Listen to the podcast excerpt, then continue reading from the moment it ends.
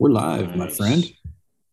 So funny enough, because I knew I had Mr. Screampuff. Like, I even follow him back. And I'm just like, and I saw that one post with the Escort GT the other day.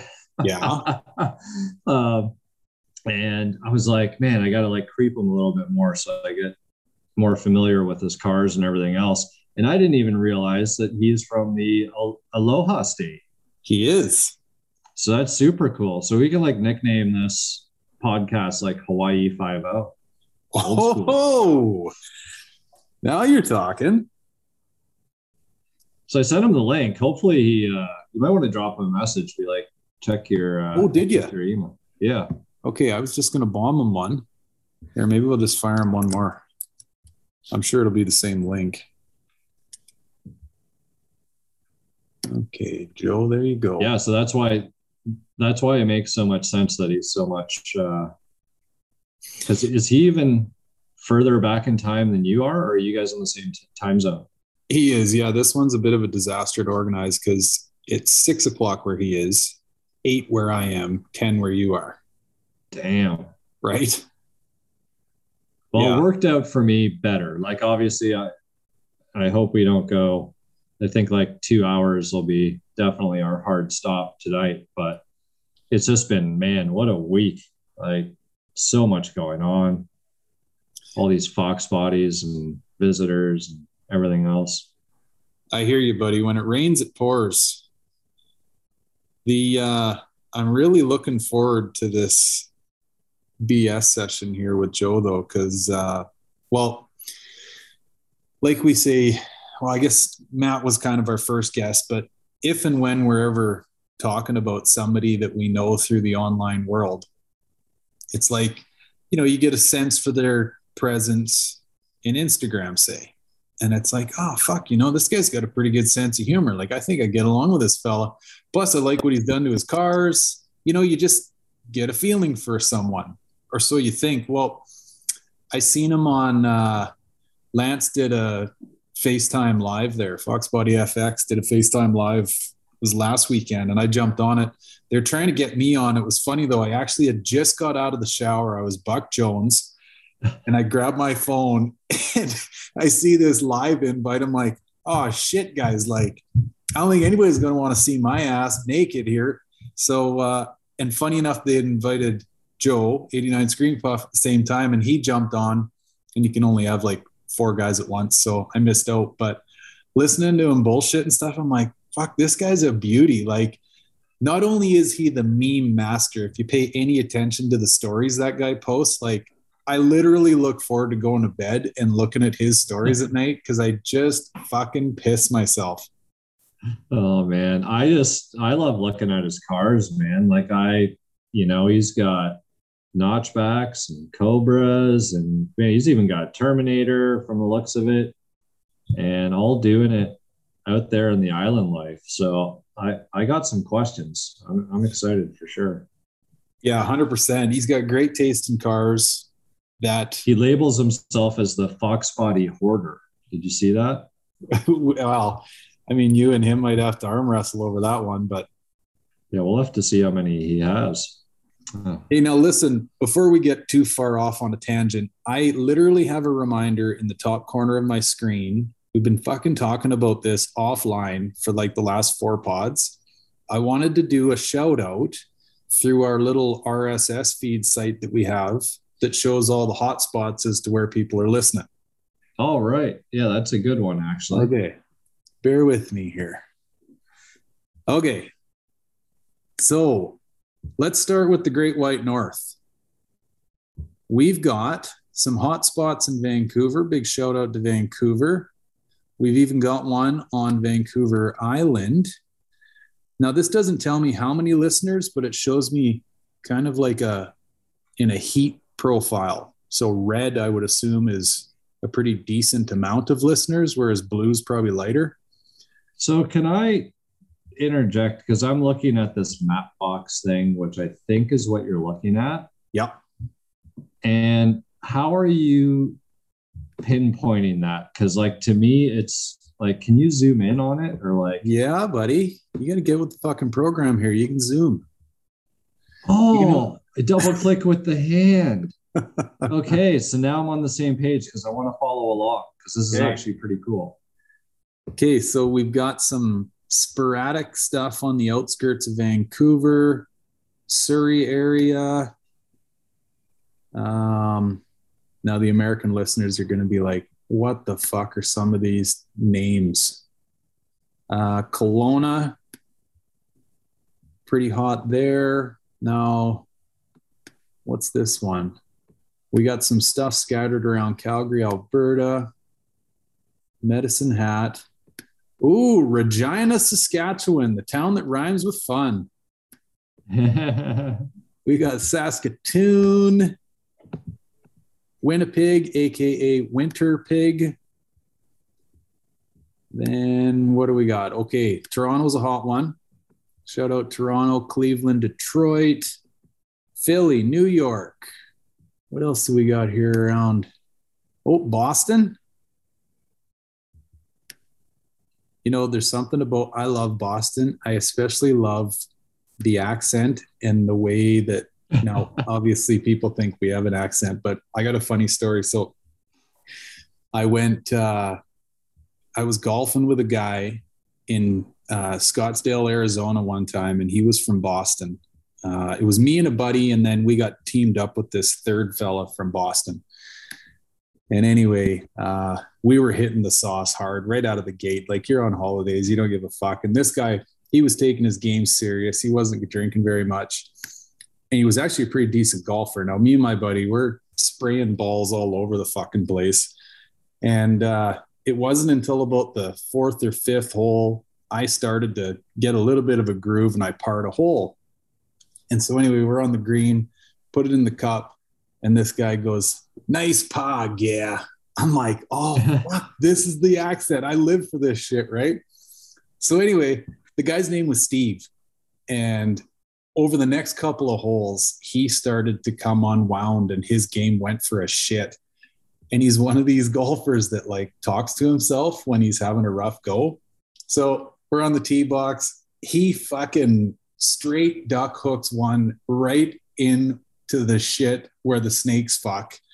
And he's like, come on, Steve, you fucking retard. He says, I had to go back to the cart. I was laughing so fucking hard. I thought I was going to spit beer out my nose. I'm like, but only because I love the accent and the sayings and stuff so much. So anyway. Are you a Ray Donovan fan?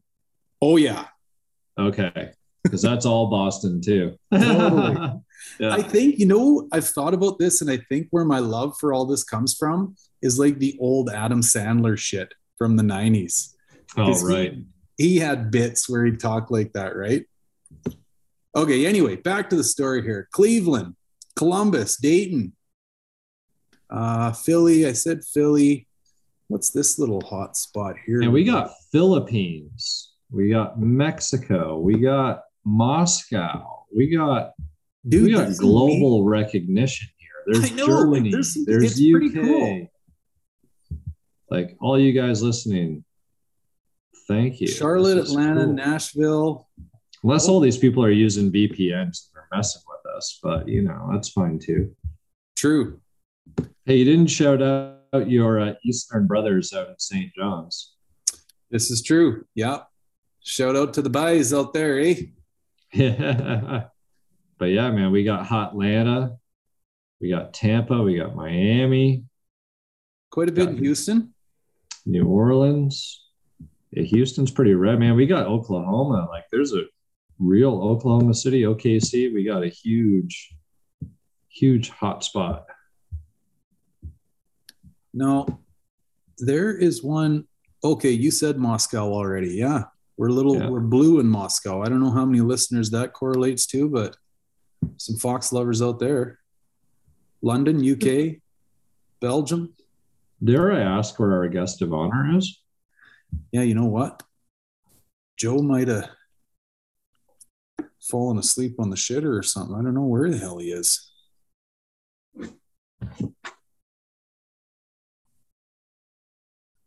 Huh. Well, we'll give them another couple minutes. But yeah, shout out to all you guys listening out there. This is unreal. Like all of this stuff, man, I am so humbled by it all. Like I just love the fact that you can, a couple of dipshits can put something out there like this and people find us and somewhat enjoy listening to us ramble on, I guess. It's pretty cool. Yeah, no, when I was talking to Jordan, he's just like, oh, I actually haven't listened to any of your podcasts. Like, what's the theme and the, you know, structure? And I'm like, dude, there is no structure. I'm like, just pretend like you're drinking some beers in the garage and having a conversation. That's just the best way to put it. We just wing it. Well, you are literally in your garage when you're doing this. So literally pretty much there. Yeah. Guess who's asking to join the chat finally? Okay, I got to grab a beer too, so. All right, let's see here. Aloha. Hopefully he can hear us. That's pretty corny for me to say aloha, but whatever. It's Hawaii. I've never been there. I think they say, g'day, mate. No, nobody. That's after the stopover in Hawaii. That's what you hear. Just like 20 hours later. Right. They must have fucking dial up in Hawaii or something. Hey. What's up, guys? How are you, buddy? Oh, not too much, man. Oh, we were just talking shit about you. I know. It's all good. Yeah, we thought you'd never join. We should have just done it live and then just like really started talking shit. And then that way it would have like lit a fire under your ass to join sooner to defend yourself. Yeah, that would have been good. Probably more entertaining than me speeding home in traffic trying to get on a podcast. But yeah.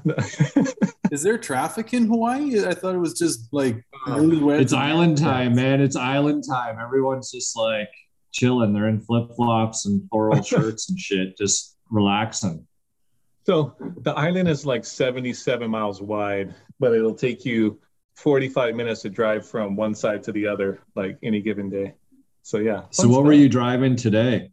The black coupe, the basic black coupe. Nice. Yeah, automatic AC. Man, you got a hell of a collection, man. Like I actually follow you back, which you should feel honored because I'm really bad about who I follow. But, you know, I was like, man, I should actually do a little bit of recon because your stuff does pop up in my feed and I do see it. I love the little Ford Escort GT picture you posted up the other day. But, dude, man, you got some serious stuff and I've got a lot of questions. You know, that's very humbling to hear from you, Chris. You got some crazy stuff going on yourself, buddy. But I'm not on an island. Well, I don't know any better because I grew up here, but people say, oh, imagine what you would do in the mainland with a big-ass warehouse and stuff. It's like, well, go follow the Infamous Project. It's probably where I'd be doing stuff like that. So I was saying you were going to have to arm wrestle over that whole Foxbody Hoarder tag that you're running. I'm working on another Cobra, so don't tempt me about the arm wrestling thing. No. Like a Foxbody Cobra or you're like your Terminator? Yeah. Yeah. So it's funny. One of my, he's in my neighborhood. He, I've lived here. We bought this house about maybe 2.5 years ago. And he just walked over and I was cutting my grass one day and he's like, hey, do you work on fox bodies? And I'm like, mine. Like, I don't want to do any work for anybody else. I used to run shops and stuff. And I just kind of like, you get tired of dealing with customers that don't understand how cars work. He just walked over and he's got a red 93 with about 80,000 miles with a 363 Dart block. I'm peek in there and see what heads, but he did a TKO swap with the McLeod hydraulic throttle bearing, and you know they're kind of finicky. They work really well when they're working, and when they're not, they suck because the car won't drive. So, right. But anyway, I don't know who set it up. I don't know what clutch. And he said, "Well, if you can clear your schedule sometime," I was just like, "Yeah, I'll just buy it from you. How about that? I know your wife wants you to sell it." So there you go. So this is another hoarded one. Like, do you sell anything ever? I will sell ones that I don't want to work on. Like typically, you know, I'll save one, like if save rust, for example, you know, where I know it's fixable. I'll take it once in a while. I'll cut out the sheet metal, weld in some new sheet metal, that kind of thing, save it. Or if I can pass along to somebody that is going to do the work. I hate to see them get parted out if it, you know, it's not like a salvage title car or whatever. So, because you're in Hawaii, and you know, we were talking with Matt a little bit about this last week, Calypso Yo, mm-hmm. and we were talking about different weather conditions and the effects on plastics and rubbers and paint. And I don't know if it was last week or another episode, but we were talking about rust and various places. And in Florida is really bad to get rust in some places that you wouldn't expect, like that I would, or that Gary would normally see from, you know, Canadian winters. So is there anything rust or corrosion wise that's almost kind of specific to Hawaii? Well, I mean, I don't know if it's specific, but especially like on the coupes, you know, under the trunk lid, when you lift it up in those triangular corners above the taillights, when people, because yeah. Hawaii, we don't have a lot of people don't have a garage. They have a carport, and sometimes the tail end will stick out of it, or if they're parking it on the street or in the driveway, it'll rain, especially if you live central Oahu, because it rains like every day. It's kind of like the Pacific Northwest where you have that, but the water will sit there instead of draining off completely, and then it just gets rotted out. So that people always look for like a donor car just to cut and weld it on there, you know, weld new paneling on. But I guess convertibles would be good for that section. Yeah, but so I had to say it. Oh, virtues don't get the love they deserve, do they? Oh, you're talking to a couple of vert lovers. It's true. Yeah, where's your convertible? My friend has it. So when he decides to sell it, I'll buy it. So okay, all right. One of my buddies has a really nice, I believe it's a 93 black GT. It's got the, what is that, tricolor interior with the opal, the white, and the black, I think the mix. Oh, nice. Yeah, it's nice too. It's got the Cobra brakes and the Salines on it, and it sits just right. But it's, for the most part, it's pretty stock. And he'll drop the top and run the AC, and it drive out all over the place. And just a nice car. I told him if he sells it, that'd probably be the only bird I'd buy. So I'm in line. So, so how many Fox bodies do you have right now? There's they got the three coupes. So the basic black coupe, the BBC coupe, you got the Nacho Blanco, which is that high contrast, though, that brilliant white with the black SC Saline replicas. And then I have another little project kind of just hidden in the back of the shop. I show it once in a while, but it's that dark gray coupe. It's originally titanium frost. So that's going to be one I'll probably hold on to for a long time. Black interior car, titanium frost original. I want to just blow that car up and just completely redo it. So 3 coupes, 2 Teal Cobras, Screampuff, which is that, and a new red Cobra. I hope so. We'll see. I mean, I got his number. I was going to go bug him shortly and see if he's willing to sell it. I just got to make sure I have a spot for it, because right now my warehouse is completely packed. Dude, just send it over here. I could use another Cobra. You want to store it for me? Hey, I'm way closer to you than he is. Fuck him. That's true, Gary. Probably be cheaper just to ship it to Gary. Yeah. I don't know. Within the U.S. is, you know, you get a discount. Okay. None of that border crossing and stuff. He's a fucking salesman. Don't listen to him. That's pretty good. That was a quick pitch on your toes there.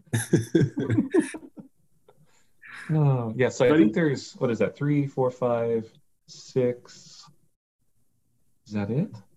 Yes, then there's 2 Terminators and a SN95 car, yeah.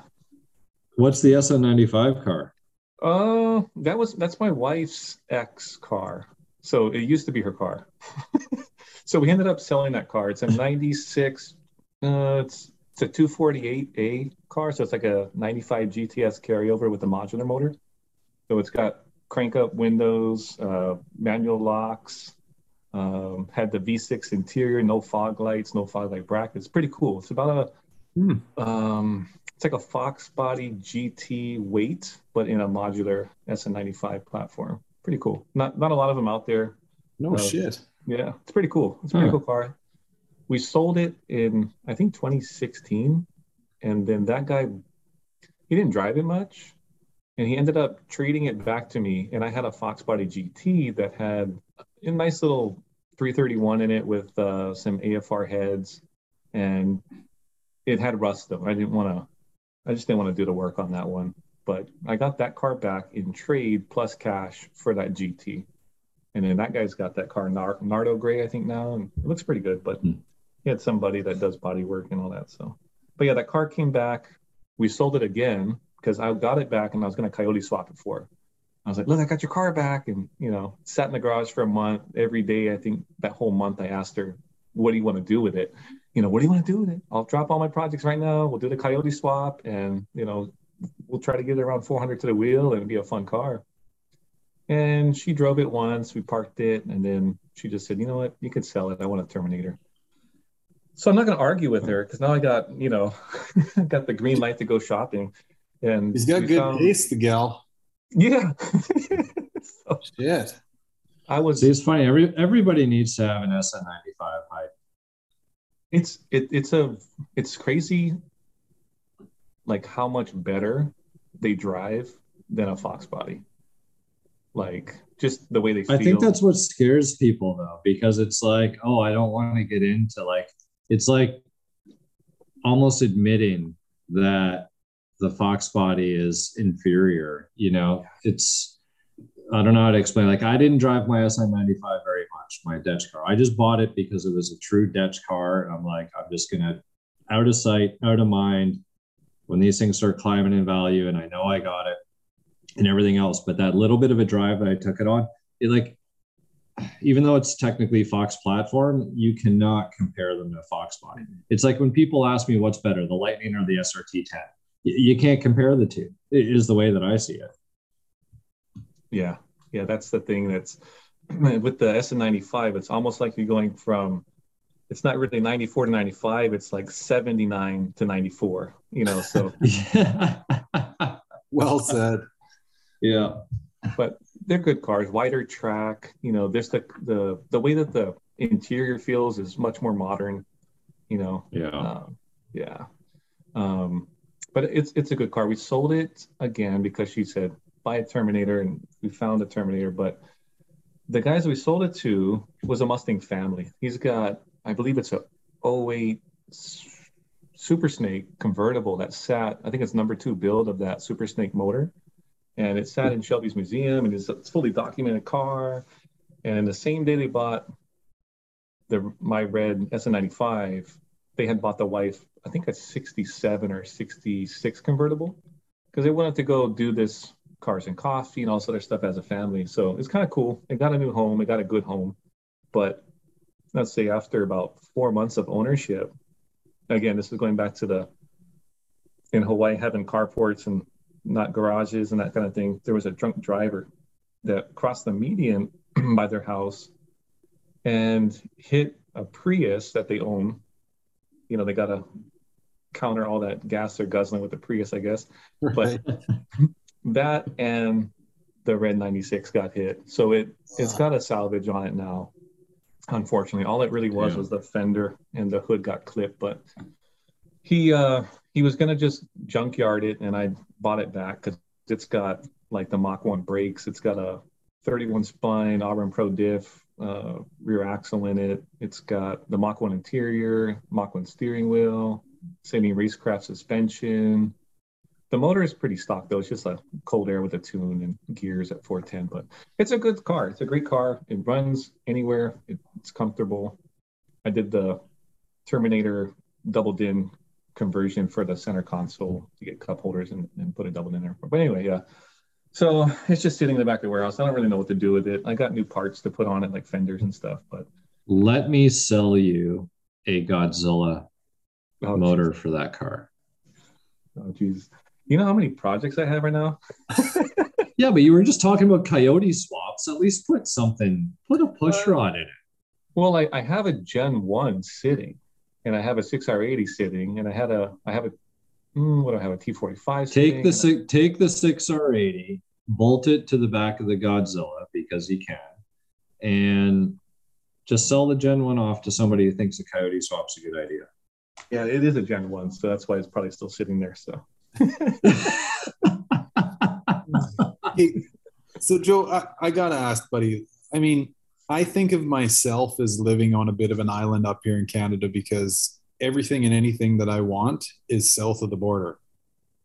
I would think that you are even more fucked than I am, but here you go on about finding a couple Terminators and this, that, and the other thing. I'm like, holy fuck, man, I kick rocks around every day and there ain't much laying underneath them. Yeah, like how many 93 Cobras would even be on that island? Like, are you going to own both if you get the neighbor's car?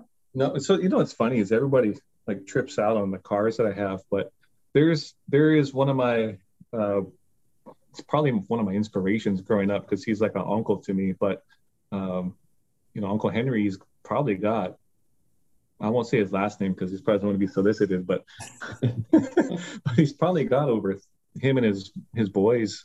I mean, these guys were turning wrenches by like 9-10 years old, junior dragsters. They were doing all the work out of the garage, and he's probably got over 30 cars, including a bunch of Cobras and stuff. So they got a bunch of cool stuff. So like when I look at, you know, people are like, oh, they're so impressed with like the little that I do have. I'm thinking like, you guys have no idea, but there's literally, I think our latest census is like 1.4, 1.5 million people like statewide, probably 1 million on Oahu alone. And there's over 3 million cars here easily. So, and that's just the ones that are registered. Yeah. So Gary, pack your bags. We're going to Hawaii. Fuck, man, I'm in.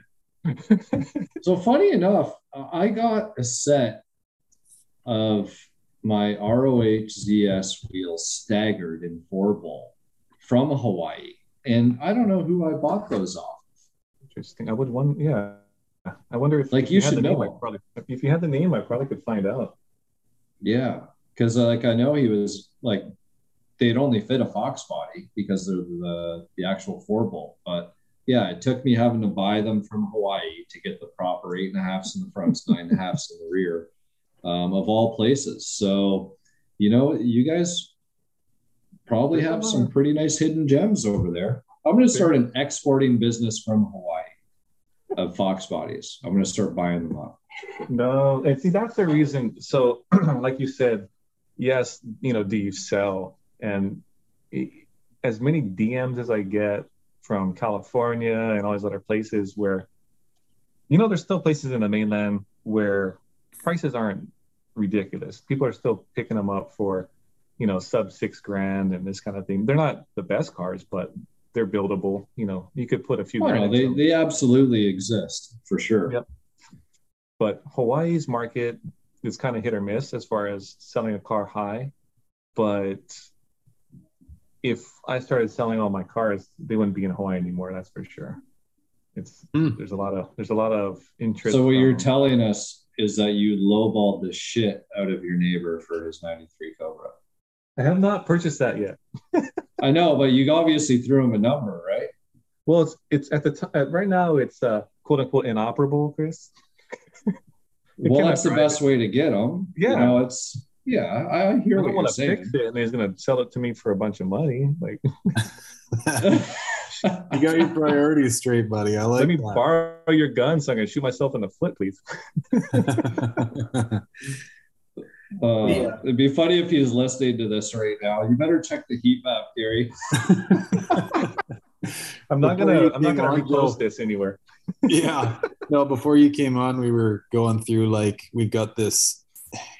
It all goes back to this RSS feed, and then we tell the RSS feed to load the podcast onto the various platforms, and it gives us this kind of heat map situation where it shows us that people are actually listening, and it's you know, blue in the colder areas, red in the hotter areas, but they're all areas that people are listening. And we got shit in like Moscow, like we got fucking people all over the place. So anyway, that's what he's referring to. Before you came on, we were bullshitting about that. That's hilarious. Hey, now, while I got you, buddy, what is the price of fuel on Oahu? Oh, Jesus. Yeah. I thought we were going to keep this positive. Well, dude, we're all getting – I put it this way. Well, hey, Gary can tell you what he's paying. I feel – let me just start off before anyone answers this. I'm going to say I think Gary is still paying more. I was going to say I'm willing to put money on the table that I'm getting fist fucked harder than you are right now. Oh, man. So let first off, what is the highest grade of octane available at the pump in Vancouver, and what is it in Hawaii? Go ahead, Gary. We have all the way up to 94. Mm. No, you do? Okay. Yep, no corn fuel, just straight up old school dyno oil octane. So over here, it's 92, but it's ethanol 10, so E10. Mm. That's what's common at the pump. You can get other stuff, obviously, right? But that's what all the gas stations sell. See, the reason why I asked is because I actually saw one of your pictures, Joe, with the 92. Oh. And the 92 is actually not a very common octane number from, you know, what I'm used to. Like, I see 89 and then 91, then 93. It's like everything is on odds. And I know back in Canada, there's 87, 89, 91. And then all of a sudden, randomly, it'll jump to 94. The 93 isn't really common over there. And, you know, I've never seen 92. So that's why it stuck out to me. Yeah. I don't know why. It's kind of always been that way. We've always had those three. There is a few gas stations, I would say about 5 years ago, started selling non-ethanol 89. That's about it. So when you guys have like a newer BMW or Mercedes that calls for premium fuel, so 92 would be it for it, even though that it would run on 91. You guys jump from 89 to 92? Mm-hmm. Yep, exactly. Okay. And then I believe the ethanol content, I mean, just from tuning some of the performance stuff with the math, it drops the weight down to like 14, like lower 14s or something like that, from what I remember. 14.7 to like 14.2, maybe. Somebody's probably going to put me on blast for that, but I believe that's what it is. You cut right for me, Joe. You said the mass, and then you went dark. What was the latter half of that statement? Oh, as far as the E10 content, what it I guess it changes stoic from when you're tuning like 14.7 to like 14.2. Okay, that's what I've been told. As far as when you got ethanol content, obviously it's going to drop a little bit. Gotcha. Oh, gotcha. But yeah, All right. What is the price, Gary, for? Okay. Now it's discussed, like everywhere varies a little bit, right? It's actually quite disgusting how we vary, because we're varying on a more minute level than you guys, because we're going by the liter, and it's like anywhere from 25 to 35 cents per liter, which would translate into like $1 a gallon for you guys in variation from fuel station to fuel station. So our variations would like absolutely make you guys shit your pants, I guess is what I'm trying to say. But I'm going to try and give you a middle of the road here. So not the highest, not the lowest, but let's go to... Sorry, doing my math here. $8.51 a gallon. Jesus. American? Did I just shock you, Joe? Is that American or is that Canadian? Okay. We should put a little caveat in here because everybody always asks that. Okay, Gary, let me validate your math. So how much is one liter in Canadian right now at the pump, 94. 225. 225 Canadian. That's middle of the road. It's not the highest, not the lowest. It's up towards 240 in some cases, down to below 210. Okay, so if it's 225 on average, right? Yeah. You are talking $9 Canadian per gallon, which is my math. Is, well, we'll just call it $7 a gallon American. Okay, but my caveat I want to throw in here is this is getting real technical, Joe. Bear with us. So my dollar is my dollar. You know what I mean? Like, I don't do any exchange rate after I get paid and then go buy fuel, just like you wouldn't, Joe. Yeah. But yeah, but if we were talking cell phone bills right now, you'd talk different. Well, let's not. My ass hurts with fuel. Let's not talk about my cell phone. But yeah, so dollar to dollar, I guess it's all the same. You know what I mean? Because I don't do any exchange rate when I go to do any of this. So right. I quite literally take $8.51 out of my jeans for every gallon I put in Foxbody. Still a matter of how far you can stretch your dollar. Well, so, yeah. It's getting pretty short. I got a couple short things in my life, and the dollar is one of them. Oh. All right, Joe. How much is it on the island? Well, what's crazy is I just filled up the Terminator, the mineral gray one. It was $5.38 a gallon for 92, and that was I think a couple days before I just put half a tank in the black car, and it was $5.99 a gallon at the same gas station. So what was the norm like before all of these hikes went up? Like, let's rewind, like just call it like a year ago or back in 2021. Like what was post normal? Biden? Yeah. Post Biden was probably $3.89 to $4.09, somewhere in there for 92. And you guys have always been higher than the mainland, right, Joe? It seems like it. We do have a refinery on island, so you know they're taking care of that stuff here. But where's that oil come from? Out of curiosity, I have no fucking clue.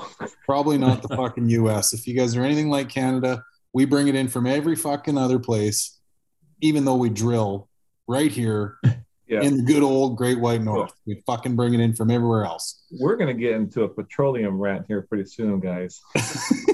I got a lot of beer in the fridge. Let's do it. Well, it's either that or we start talking EV.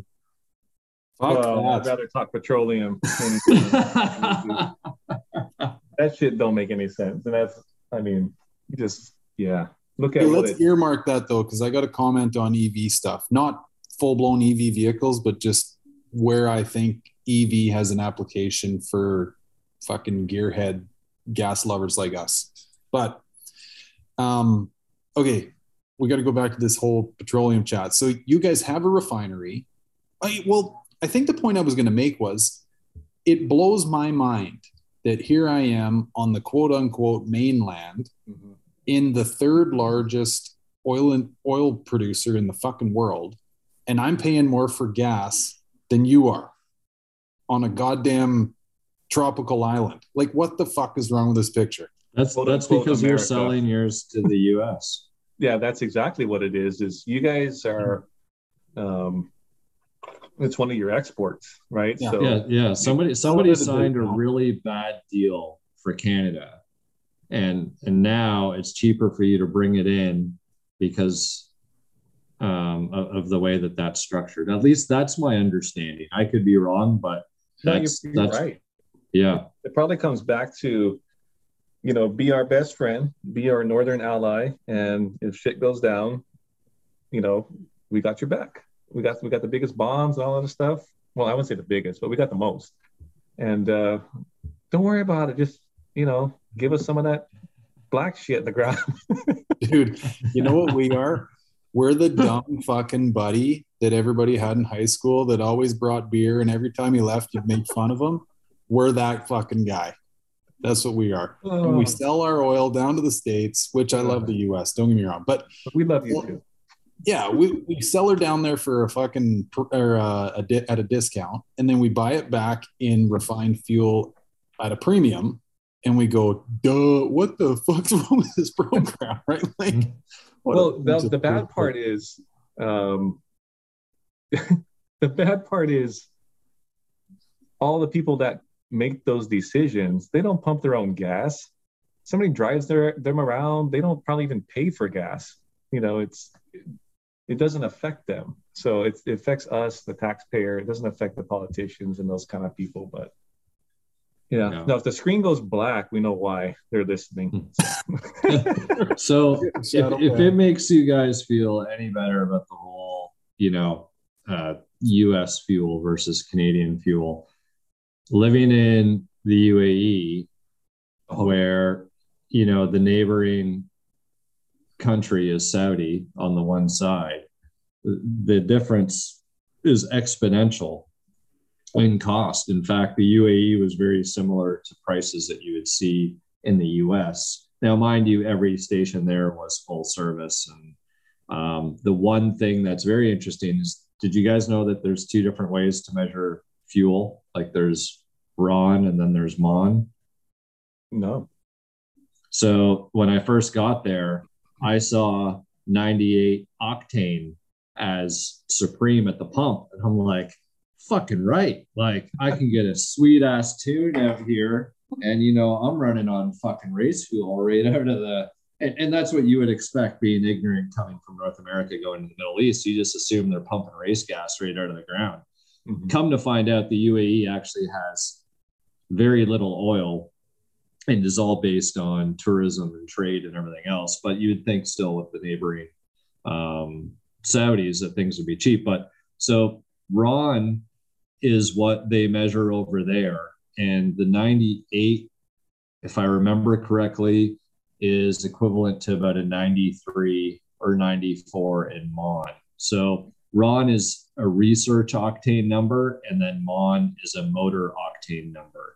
And I want to say the UK and some European countries actually go by RON as well.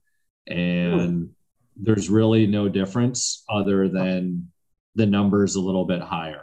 And I don't know, it really didn't make sense. I had to do some research into it, and I was greatly disappointed to find out that, you know, I'm just really pumping in 94 equivalent, but at least it was cheap. Definitely deflating. You guys remember the old, like, muscle Mustangs and fast forwards, and they would sometimes have in the very back, they'd have the readers rides. And once in a while, they'd throw a guy from like the UK in there. And it's like, even though he's paying over $5 a gallon at the pump, you know, he's rocking his 5.0 or whatever. And I would see those once in a while. I'm like, damn, I can't believe they're paying that much for gas. But now, yeah, it's like, shit, they were paying that. We're living it. 20 plus years they were dealing with this. Well, shit, Joe. Yeah, I mean, but imagine the salaries back then, right? Like that'd be a tough one. Like I remember in Australia when I was there in 2009,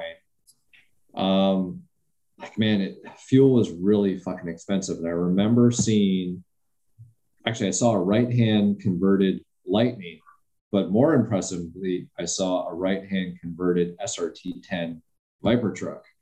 And with the prices of fuel then, I was just like, oh my God. Like, and the truck was, somebody told me that it would have been like $150,000 to own that truck. And that was back then, you know, so somebody bought the truck for 50, 60, and then dumped another 90 into it just to make it compliant in Australia.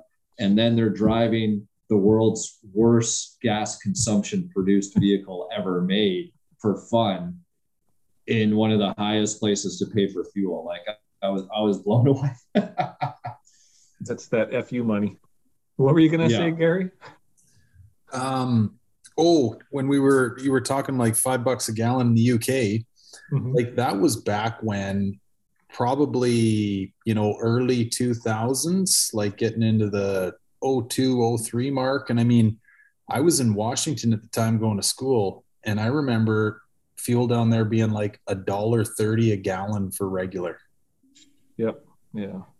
Like, fuck, you make worse decisions at the quickie mart than you do putting fuel in your vehicle. You know what I mean? Like, fuck, that's cheap as chips. Yeah, that's what it is. So Gary, what's the cheapest that you remember fuel being out in Vancouver?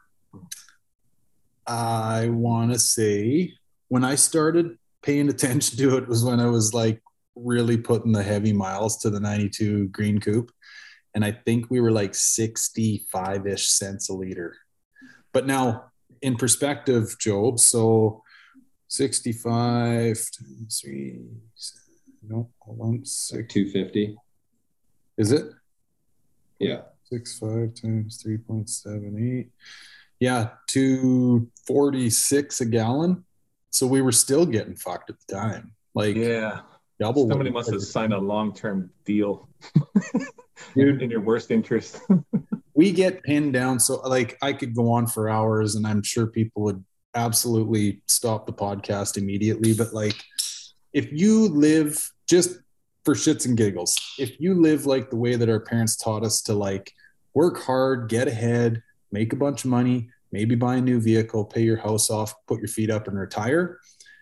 That would technically put you in the highest tax bracket in Canada, and our highest tax bracket in Canada pays like 47% income tax. Yeah, that sounds like a plan not to execute. Dude, it pays to be a fucking loser. You get more money if you're just a loser living off the dole. So I shit you guys not. Yesterday, and I don't cruise Marketplace that often. It might have been on a group and it just popped up on my feed. There was a guy selling an 87 LX hatch T-roof car, and it was like an LX. Original T-roof.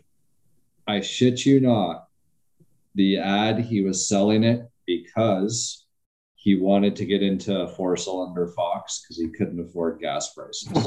Like I should have fucking screenshotted it. I had not seen a post like that since I was probably 17. Well, old times are tough when, eh? Holy, you know, that's like that thing that everybody's asking, when is the Foxbody market gonna collapse? It's like, maybe now, I don't know, you know, like maybe that's the start of it right there. Well, Joe, I don't know about you know, with, even though you have all those cars, I think if even if fuel was $10 a gallon, I wouldn't change my mind about owning any of the cars that I do. I'd drive them less, if anything, but I don't think it would change. Now, that's sort of the sad part of the story, right? Like any of the younger guys trying to maybe want to get into the Foxbody game that, you know, do have fuel in mind because maybe, you know, they're hustling and just trying to make gas money and put some mods onto their car. But like now it is a factor. It's sad from that perspective. Well, I remember being 19, 20 and getting my first Foxbody and, oh, you got to do gears. You got to do these. You got to do this and that. And it's like, okay, shit. Well, 410s or 373s, and it's like, well, you got automatic, so you're gonna eat up gas at 410s. All right, 373s it is. You know, like best of both worlds. And that's what these, like you said, that's what these younger guys. That it's cool to see the young guys. You know, you get DMs from all the time. I guarantee you, everybody here does. And it's awesome to be able to guide that new youthfulness coming in, and people are still excited about Foxbodies and, hey, I just got, you know, this car, and, you know, it's like, oh, good job, man. You got it for a good deal. But it is one of the things that they're going to be thinking about is fuel. Like, are they going to even be able to keep this car? I'm sure it comes up, you know. Well, it's true, buddy. And I mean, they're at a point in life where unless they've taken this, I don't know, are we onto a new generation versus the millennial one now? Whatever. Yeah, there's a Gen Z, or I think Z's are after. Well, I could be wrong. I don't know. Right. I'll look it up as you're talking here. Okay. So I mean, irregardless of the gen, but they're of the generation where, I don't know about you guys, but like, Christ, when I was 19, 20, you know, it was like beer and fuel were your only two worries. And because you weren't making too much more money that you could worry about anything else. Well, nowadays it's even worse. Like fucking standard house is $500,000 to $1 million. Like, you know what I mean? They can't even wrap their heads around those purchases. So they're not even probably making enough money to put gas in their goddamn car. And Yeah. We struggled with that, but I think it's 10 times worse now than it was for us. Yeah, they were, hey, I see out the window my neighbor with the Cobra. Uh-oh. Oh, you better, like... Take us with you. No, we'll grind them. I'll be right back. Hey, now, this isn't a bad transition point for my little EV comment, guys. And shit, Chris, I can't remember.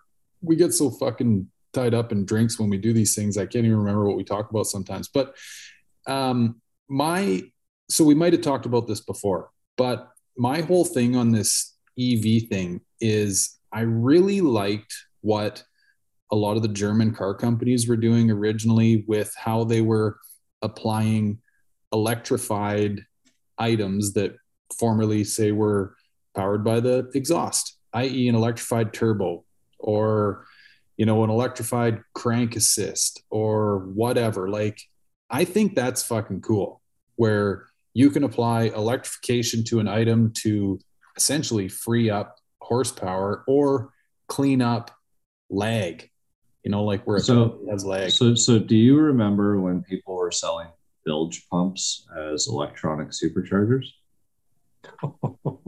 I don't know if I ever come across that. I shit you not. Like, this was something you would have seen. And Joe laughed because he must know what I'm talking about. But there was this phase on eBay where people were literally grabbing like $15 bilge pumps for your boat and like creating kits. I shit you not. Like, they provided a little bit of plumbing. It was at kind of the same time or maybe a little bit after where they had that stupid, it was something called like a turbo typhoon, something. It was something big thing. The throttle body typhoon. Yeah. Hey, you put that thing in like your air in the pipe and it's like, oh, it spins the air and it'll make it not a restriction. Yeah. But yeah, so people had these bilge pumps for boats and they were like, and it was popular in a lot of the tuner market for the dudes. Electronic turbochargers. Yeah, exactly. And it was just funny. You know what? I'm going to flick this switch and all of a sudden I'm going to get some boosts. So when you were talking about this, it's all I could think about in my head. This is the early 90s scramble button for imports. Yeah. Oh, that's funny. That whole era, I was buying parts off eBay with money orders from 7-Eleven to like buy stuff. Like, it's like I didn't have a credit card to my name because I was afraid of, you know, ruining my credit. So it's like this funny time. Man, that's funny. Man, and we talked about that a little bit last week, the whole money order thing, because that's very common for Canadians as well, right? Because nobody wanted our monopoly money. If you were buying something in the US, you had to get something that, you know, when they got it in the mail, because that's how you were sending it, you know, that they like it had value. So right. Yeah, it was, man, what a process back then. Like, yeah. And now we complain.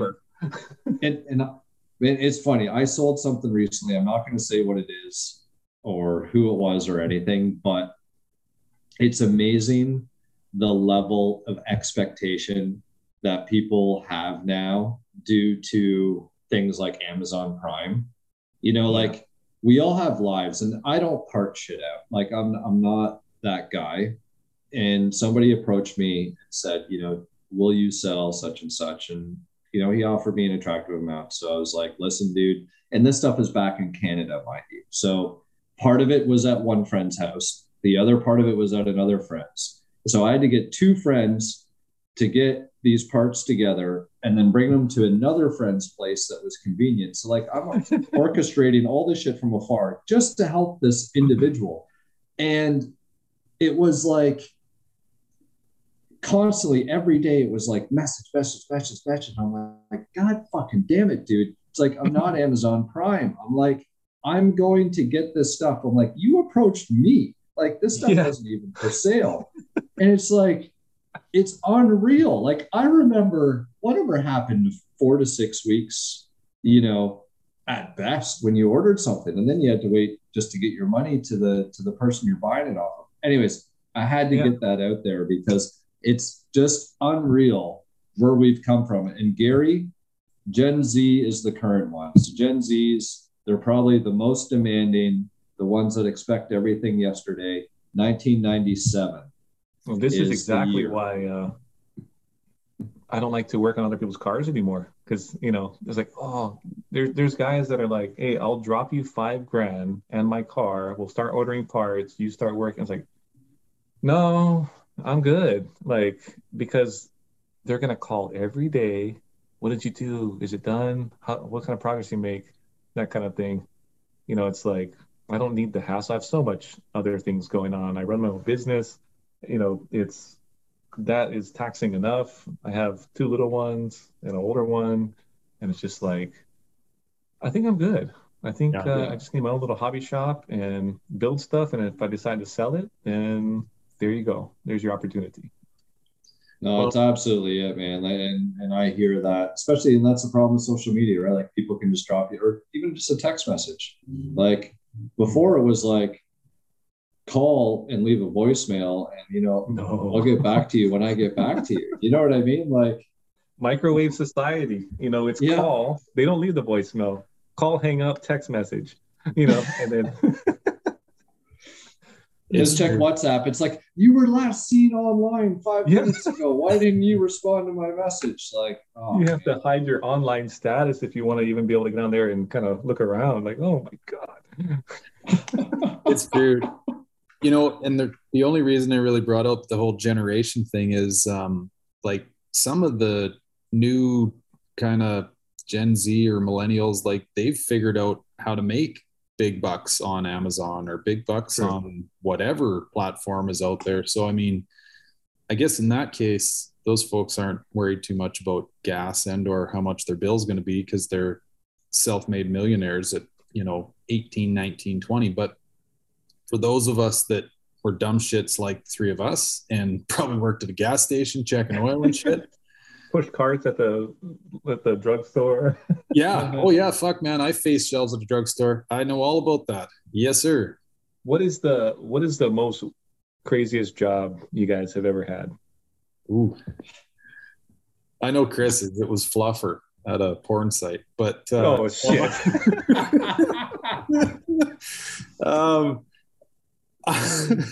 I actually, I've got a really orgasmo. Remember? Exactly. Don't ever recommend these movies that you watch in your 20s to anybody that you've met in your 40s. Don't ever recommend these movies. But nah, it's hilarious. Yeah, you'll love it. And then you totally forgot the movie, and they go and watch it with their wife or something. What the hell kind of friend you got over there? Or you were drunk and stoned or something while you watched it and thought it was just great. Oh, exactly.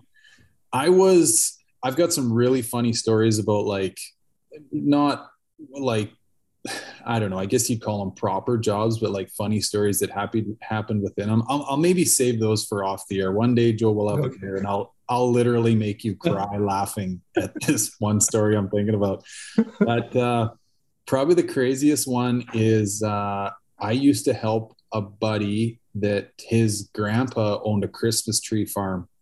And this old fucker, like he was tougher than leather. Like I'm talking Wyatt Earp style. Mm-hmm. He'd get us out walking in snow up to our tits, packing like 14-foot long Christmas trees out of the snow. Fuck man, I've never been that tired in my life after packing trees out for that old lumberjack. Grew the beard on the spot, right? Yeah, that's where the beard came from. Exactly. See, I have a good one too. When I was a struggling master's student in Australia, and they had, I think it was like Indeed or something. It was one of those job boards, but like it was like fresh. And I posted up there, and there was a job for like exhibition teardown, you know, for some events or something like that. So I messaged the guy. He's like, oh, yeah. I'll message you whenever. And sure enough, he sends me a text message, says, yeah, I need to pick you up at 5 a.m. tomorrow. You're going to work all day tomorrow. And I want to say it was only like $120 or something. And I knew it was going to be a bitch of manual labor. So I get up. I kid you not, this guy picks me up in a rental car that's branded rentabomb.com. In Australia, it is very good for I guess, kind of pushing the bar in terms of creativity for certain things. And I can get into a lot of different stories of things that they do in the land down under. But anyway, so Rent a Bomb is literally that. It's something that you would feel was rescued from the wrecking yard that still runs, and they rent these out. So I'm in this car that shouldn't be driving faster than, 55 by any means. And he picks up three other people, and it's a 4-hour drive. I didn't even realize this. And it was going down to I hadn't been into outbacky territories of Australia, but it was bordering on that. These two people that he picked up were literally backpackers from the UK that were still whacked out on coke from their big night out, because it was, just after 5 a.m. And they were just trying to make some money to fund their backpacking experience and probably coke addiction. So we finally make it to the venue, and it was for tractor farming exhibition events. It's all outdoorsy stuff. And we worked, and I mean, you're tearing down tents, you're tearing down displays and lighting and boxing, and you're hustling, trying to get all this done. Full 8 hours, another 4-hour drive back, 2 hours into the drive. Australia was great to have the drive-through liquor stores at that time, which the U.S. does. Canada's slowly catching on.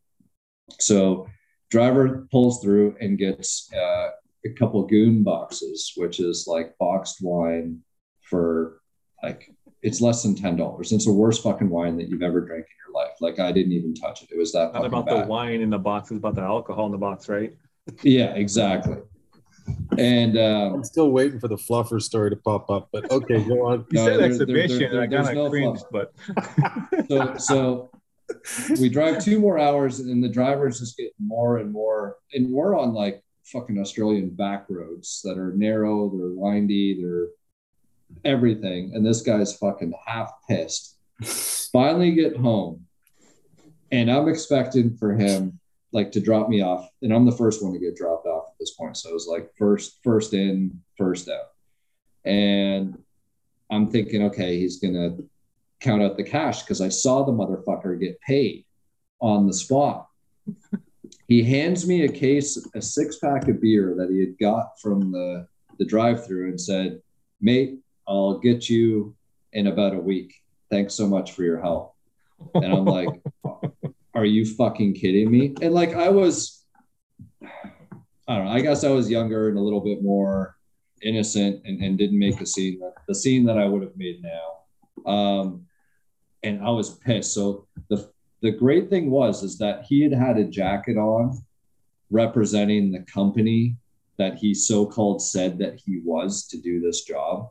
And so I called them up to find out that he was a sub of a sub, and ended up chasing down the company that was the actual sub, and said, "This is what's going on." It took me about 2 weeks, but I'm persistent as fuck.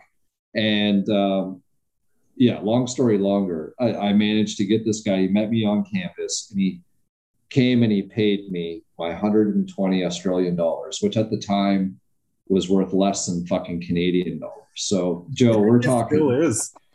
Yeah. Well, there was a time the Australian dollar had a little bit of weight, but it wasn't at that point, let me tell you. So I think I made about $70 in a 6-pack of beer, and it was. Damn it, Chris! It's about the principle. Yeah, right. So that's my worst, but one of my coolest stories, probably at the same time. So it's not all bad in hindsight, right? That's fucking hilarious. All right, Joe, the meme master. What do you got? Oh, I got a lot actually, but okay. So when I was in high school, I used to work at a banana plantation. Yes, we grow bananas. I was thinking Costa Rica, but yeah. No, but right. So yeah, my baseball coaches used to manage a plantation, and we used to go out there during the summers and work. And first day on the job, we left at 4 a.m. from where we live to get to where that is, because it's on the North Shore and we're on the South Shore. That was our commute every day. And me and my brother are driving. an 89 Ford Ranger, whatever, 5-speed. He's blowing like 90 miles an hour all the way there because there's no cops. You know, this is a long time ago where we're kind of, it used to be a lot more country. Now it's like residential everywhere, but it's just funny because I remember him, those speedometers will only go to 85. Yeah. I was going to say, when you said that, I'm like, man, they must have been winding that motherfucker up. So, but the first day on the job, my brother had worked there the summer before, and we'd worked there before football started. So we worked there for about 2.5, 3 months, but the pay was pretty good. It was above minimum wage back then, but it was just manual labor. And first day, we're digging holes. That's all you do, it seems like. And it's fucking hot. And, you know, I'm fair-skinned, and everybody else out there is, like, local to the max, you know, like pigmentation plus. And we forgot our lunches. We forgot our water. Oh. And then luckily during lunch, like, you know, one of our uncles, like, let my brother go with him to the store and grab stuff. But I came home that night and my hands were just cracked all open. And mind you, I'm a baseball player, football player, basketball player from when I was probably like 5 or 6 years old all the way up. And I never worked my hands like that in my life. So I couldn't even hold the fork to eat my food that night. I had to wrap my hands. And then the next day we brought our water, we brought our lunch, and never forgot it again. But that was bust ass. But it was an amazing experience, but that thing builds character. But that's just like a funny one just because of the lunch thing. But when this was after I had gotten my first Foxbody, I wanted to become a police officer because, you know, they were hiring. Actually, I wanted to be a firefighter, but they weren't hiring. So you were Hawaii 5.0? Well, trying to be. So right. Almost nailed it, Chris. But I was going through the process, and it takes about 9 or 10 months. And so they call you in certain different times, and you got to go to like all these different, you know, seminars and stuff, and personal history questionnaires and stuff. But, you know, I was living on the West Side, and gas was one of the, like you said, Gary, like beer and gas, right? So it was fucking expensive to drive a Mustang, especially with gears and an automatic. So, did you have that sticker that said "ass or gas" on your car? No, that's for big trucks only.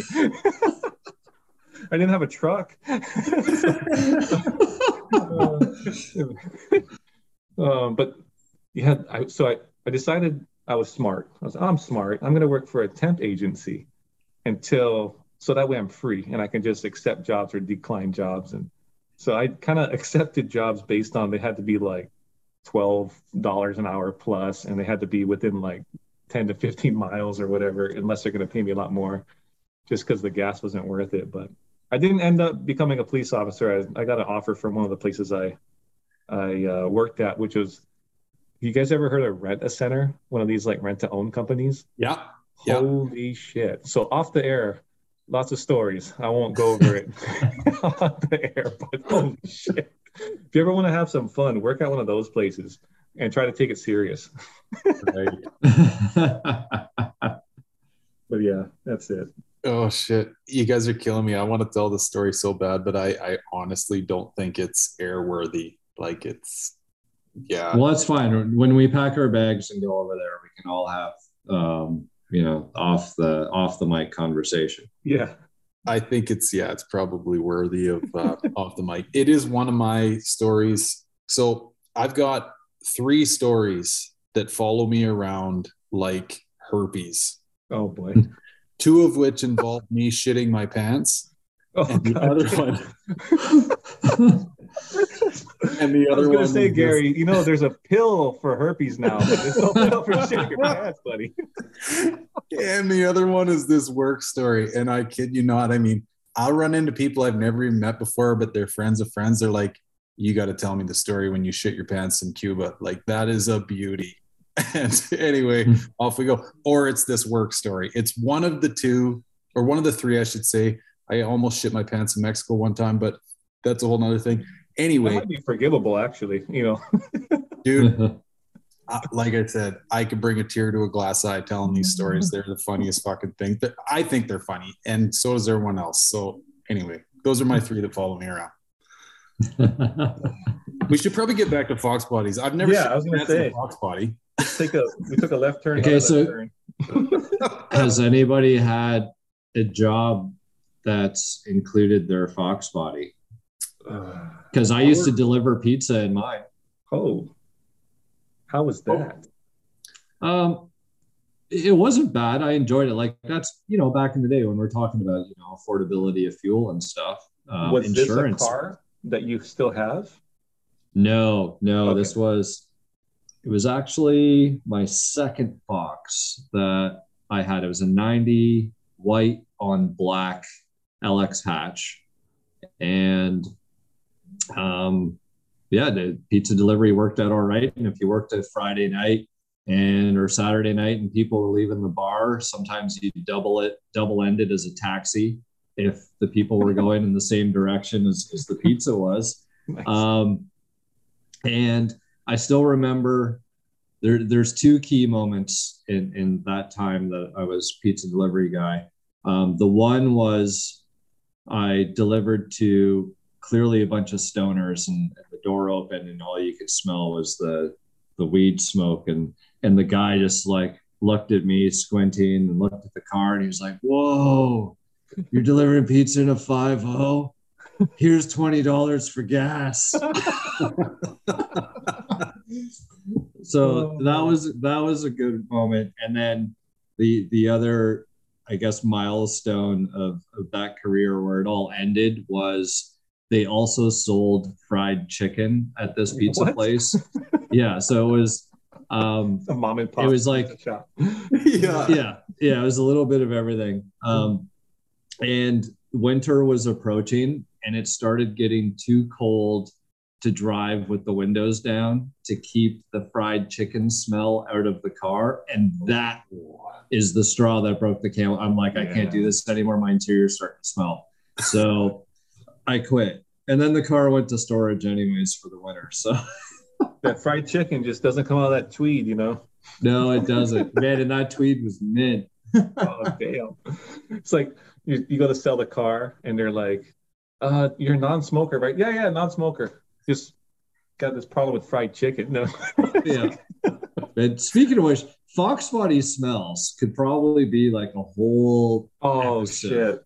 You got to push the reset button on your whole thing there. The worst, though, is I feel like anyone who had kids and gets like the spilt milk or something in the back, like that smell never goes away. The nice thing is you can completely take out your carpet and seats fairly easily. So, I mean, you can you just got to do the work. Yeah. I got to go. I think my seal just broke. I'm about to go. Meet the bathroom fast. Is that all right? What broke on you, Joe? The seal. The seal broke. Once the seal broke. No, he has to break the seal. Oh, okay. Well, got to break the seal. Actually, now it's, yeah. Okay. Give me a minute. Okay. Okay. While Joe's, I got so many things I want to talk about here. Foxbody smells is a good one. But before I get to that, I was thinking about your story there, the pizza delivery / driving drunk people home. So I drew short straw one night coming out of the bar, and we were in my buddy's yellow SN95. Did you all fall asleep and make that one buck too? No. So, but yet another story of me drawing short straw coming out of the bar. Okay. This time we didn't have to drive an hour. We only had to drive 5 minutes back to my place or whatever. But anyway, so he comes to see me. I'm at college. Comes to see me, and he comes in his yellow SN95. So I'm just going to paint the picture. Yellow SN95, the double-decker Saleen rear wing. He was going to school at the time to be a painter, which he still is now to this day. But the center section of that SN95 hood, like ridge to ridge, he decided to do a purple flame job within it. Ooh. And, right. So now, I mean, even if he's listening, he's a good enough guy. He'd be laughing at himself too. But what the fuck you said? Just kidding. No, it's not about you. Just kidding. I didn't hear. I was telling Chris a story. His story about delivering drunk people and pizza made me think of me drawing short straw one night, coming out of the bar and having to drive my buddy's yellow SN95. Oh, so, with purple flames on the hood. Yeah. Was it really? Yeah. So like ridge to ridge, that center third kind of thing. Double decker shifter. Is that the one? Yeah. Double decker. Sorry, SN95 guys. Yeah. Double decker rear Saleen wing. Yeah. He had, I think, like had taken off the hard plastic bits within the interior, painted them yellow. Like we're talking a proper 90s yellow car. That seemed like a very common thing for SN95 guys, was to take all the, like the, you know, the door lock panels and all that stuff and paint it. I don't know what the hell they were smoking, but I never did think that was nice. It's the rice version of Mustang. That's just the way it was. Yeah. Boys, we're talking like we were at Fast and Furious 1. Like this was 800 fucking years ago, you know? Like, this is true. Yeah. Yeah, because wasn't it an SN95 that got run over by the transport in Too Fast, Too Furious? Wasn't it like a Saleen? Oh, I think it was a New Edge car, wasn't it? I think it was a New Edge Saleen. And they used that's way too new to be a New Edge. That's Fast and Furious 892 you're talking about.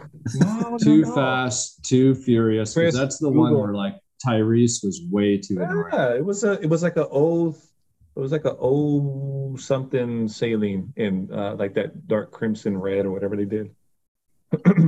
Okay, while you're looking, I draw short straw. I gotta drive this fucking heat magnet out of the bar. And I'm angle parked in front of the bar. We're loading. I mean, him and his brother are shit-faced, and they're picking up gals. They're throwing women in the back of the car. This thing's got more asses than seatbelts in it. And I got to back it out of here and get it home safely. So I go to back the car out of the angle parking lot or parking stall. And in true Mustang format, everybody's standing out in front of the bar. Light them up! Right? You know, the fucking story. I'm like, oh yeah, you want me to light this fucker up? All right. So I power breaker and fucking 2-gear burnout, like just fucking let her loose. And it's early spring in Canada. So there's some gravel on the road. Anyway, I, as I'm mid burnout, somebody knocks on the driver's side window with a flashlight and it's a cop. I'm like, holy fuck. Like never come out of gas faster in my whole life. Just bang, I'm off it. And I wheel her into the angle parking lot or angle parking stall. Roll the window down. I can barely see the guy's face. There's so much goddamn smoke. Oh, I left one part out. Do you guys remember those fucking tires that you could order with like the yellow stripes in them? Yeah. Those on there too. No. Well, were they KDWs? No, I forget their... No, they were... Oh, shit, I forget now. Those were on the car. Scorchers. Scorcher TAs. Something like that. Yeah, with the blue or the yellow or the red, I think. Yeah. That's the part I left out. So he had the yellow tires too. Of course. Right. Proper yellow burnout. Yeah. So the cop's like... I roll the window down. He doesn't even introduce himself. He's like, what the fuck are you doing? I'm like, I didn't know you were there. Know. I said, everybody said to do it. And I'm in a Mustang. I got to do it. Right. He's like, if they told you to jump off a bridge, you know, he gives me the old story or whatever. I'm like, no, listen. I said, I'm real sorry. I'm trying to get these guys home. Everybody's shit faced. I don't know what to tell you. I obviously screwed up. He goes, dude, the worst part about it, I was literally parked, like you almost bumped my front bumper when you decided to do this fucking brake burn that you just did out in front of the bar and sprayed rocks all over the front end of my cop car, right? I'm like, man, it's yellow with purple flames. Like, what do you expect out of this bad boy? Like, she needs to eat, you know? Anyway, long story short, somehow I got out of there without a ticket by the skin of my teeth, and I got all these shitheads in there. Tramps that they picked up outside the bar home safe. Nicely done. Yeah. What? How old were you when you got your first ticket, Garrett? Oh, they came quite early. I had a feeling. Yeah, yeah. I want to say I was maybe like barely into 17. I lost my license at 17 too. Too many tickets. Wow, Chris. I got some at 16. I think my year of 18, or the summer of me being 18, I got, I think it was 14 tickets in the one summer. Nice score, buddy. Yeah. And then, like I told Gary, we were talking earlier, and it was stupid shit. Like, it wasn't necessarily, like, I think I had one speeding in there or something, but it was stupid stuff like blue headlights, headlight covers, tint too dark, exhaust too loud, too low to the ground, all that bullshit, you know? I think from the time I was, I think 20 to 24, I probably had, on my record, if you look it up, there's like over 30 tickets. And I think 3 of them are for speeding, but you know, when you speed, you're usually pretty smart. You know where the cops hang out, you know where the speed traps are. But like you, Chris, it's like the stereo being too loud, or the blue headlights, or the red license plate lights. Over here we have, if you modify the vehicle, they actually just did away with this for a few years, put on hold, but it's called a reconstruction permit. So recon's always been like a pain in the ass for the guys who, you know, want to modify their car, lower it, and that kind of thing. And yeah, so I don't know how many recon tickets I've had in my life, but it's been a lot. So wow. You gotta, we have an annual safety inspection, and before it'd be like, you know, you just gotta know where to go, and they'll kind of help you out with it and that kind of thing. But they got real strict. It used to be all handwritten paper safety inspections, and then they went to an iPad form, and they had to take pictures of the car. Wow. Yeah, they got smart with it. It just, our state takes a long time to change things because we have no money here. I'm not going to spend it on, but. And Joe, I was asking you about that one night on Instagram. I'm like, hey, what's the deal with that tag that you got to hang off the back of your car? Yeah, so that's the inspection. Right. It's annual. So we got to do it annually. New cars is like starting out. They get 2 years because they figure nothing's really going to be wrong with them for 2 years. But the recon, they just, for January 2022, they suspended it for, I believe, 2 or 3 years. So it's kind of funny because, you know, we have so many lifted trucks here. Like, everybody wants a lifted truck, and the tires got to stick out like 2 feet, and you know, there's no fender flares, and rock chips are a problem for people that drive cars like us. But, you know, everybody has their thing, right? Yeah. And there's no squatted trucks there. Are there? I have not seen squatted trucks. Thank God. Yet. So hopefully the boat goes down in the middle of the ocean before they get here, if they're going to ship them over. But nobody's really doing that. The Toyota game is very strong in Hawaii. It's like a, you know, one of the probably biggest groups in Hawaii is all the guys that do their Toyota lifts and all that stuff. So all the overlands and everything, it's gotten real big. It's always been, I've owned a few Toyota trucks myself, nothing outrageous, but you know, Toyota here is like gold. So it's, that's the biggest running joke is the guy's selling his Toyota truck. It's kind of like the Foxbody joke. You know, the guy's got his clapped out Foxbody and he wants 10 grand for it. And same thing with the Toyota trucks. If they're hand built especially, it's 10 grand minimum. So you're not buying those usually. So do you have a Toyota truck to trade your neighbor for the 93 Cobra? No. So maybe that'll entice him. I don't think so. Joe, is the older Toyota stuff, like vintage Toyota stuff, big too? Oh yeah, yeah, guys, they go fucking apeshit for that stuff too. Yeah, so Toyota dudes are like a that's brand loyal, like very much, and especially those old ones because like man, they would just rust out to nothing. Like they'd run like drivetrain bulletproof. However, the bodies, they'd be gone. So, you know, it's funny. One of the shops I used to run, one of the guys, he was like a district manager for one of the parts places that we used to buy from. And he'd bring his truck in. It's like a 2004 Tacoma SR5. And every year I'd be doing the rear axle seals. And I'm like, because all he does with that, it had like minimal miles, like 15,000 miles on it. And this was like, probably back in 2008 or something like that. Barely drove the truck. but all he'd do is tow his boat. And so he'd back it in the water, and the rear axle seals and the brakes, all that would just get all jacked up.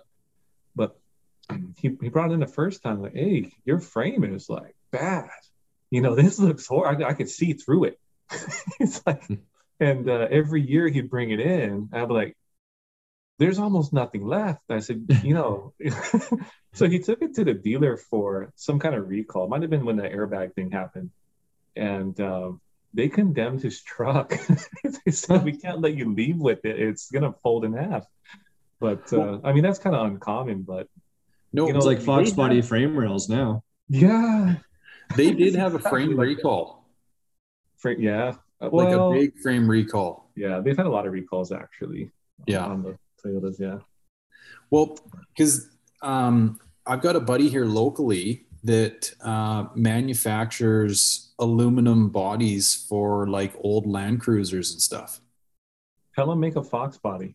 Yeah, yeah. Well, the thing, he's actually just gotten into doing like Defenders and stuff. And the big thing is, well, aluminum doesn't like to bend, especially if it's any sort of, you know, substantial gauge. So they try to stick to the more like boxy type platforms to recreate. So they've done some Jeep stuff, Land Cruiser, and now they're getting into the Defenders.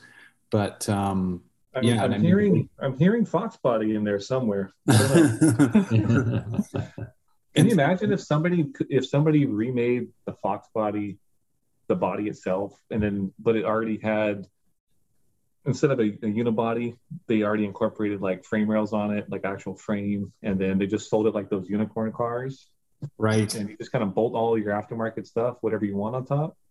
Well, we got into this, Joe and I, both Chris and I fucked it up, but you know what? Palm there. Oh, I remember. I did listen to that podcast, and you guys missed the Roadster Shop. They actually have the one. Frame. Yes, because when you went, you know, it's funny. I was listening to it, and I was like, it was in my ear. I was working at my warehouse. I was like, the Roadster Shop. Yeah. And then nobody said, I was like, damn it. No, like, there's nothing worse than listening to two dudes stumble, right? You're like, fuck. And you just want to tell them. I know. Well, there's no call-in line, right? Like caller on line one. So Tom there with the beautiful gunmetal gray War Admiral car there, right? He reached out to me like the next morning, and he's, you know, on the East Coast. So I got this message at like 3 a.m. He's like, guy, it's the Roadster Shop. Like, pull your head out of your ass. I'm like, fuck, I know. I couldn't think of it at the time, right? But yeah, it's kind of, well, and we, before you came on, we were talking about your little LX hatch tub situation you're rocking there.